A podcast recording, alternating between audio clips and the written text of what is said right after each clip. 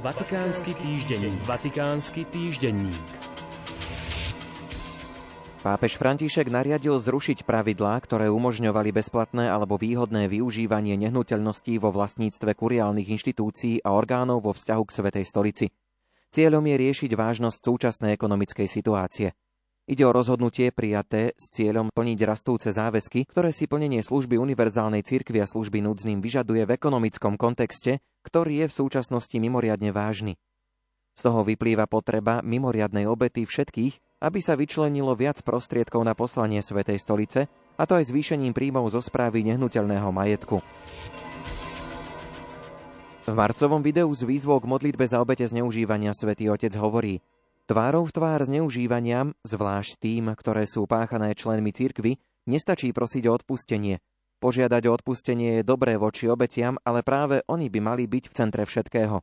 Ich bolesť a psychické následky sa môžu začať uzdravovať, ak nájdu odpovede, konkrétne činy na nápravu hrôz, ktoré prežili a na zabránenie toho, aby sa opakovali. Cirkev sa nemôže snažiť zakryť tragédiu zneužívania, nech už je akéhokoľvek druhu. Nemalo by sa skrývať ani zneužívanie v rodinách, kluboch, iných typoch inštitúcií. Církev by mala byť príkladom pomoci pri ich riešení a osvetlení v spoločnosti a v rodinách. Práve církev musí ponúkať bezpečné priestory na vypočutie obetí, psychologické sprevádzanie a ich ochranu. Tento týždeň boli duchovné cvičenia pre pápeža a rímsku kúriu. Pápež František vyzval kardinálov sídliacich v Ríme, prefektov dikastérií a ďalších predstavených rímskej kúrie, aby počas tohto prvého pôstneho týždňa osobne prežili obdobie duchovných cvičení, pozastavili svoje pracovné aktivity a sústredili sa na modlitbu. Počas tohto obdobia boli pozastavené všetky pápežové verejné vystúpenia vrátane generálnej audiencie v stredu 1. marca.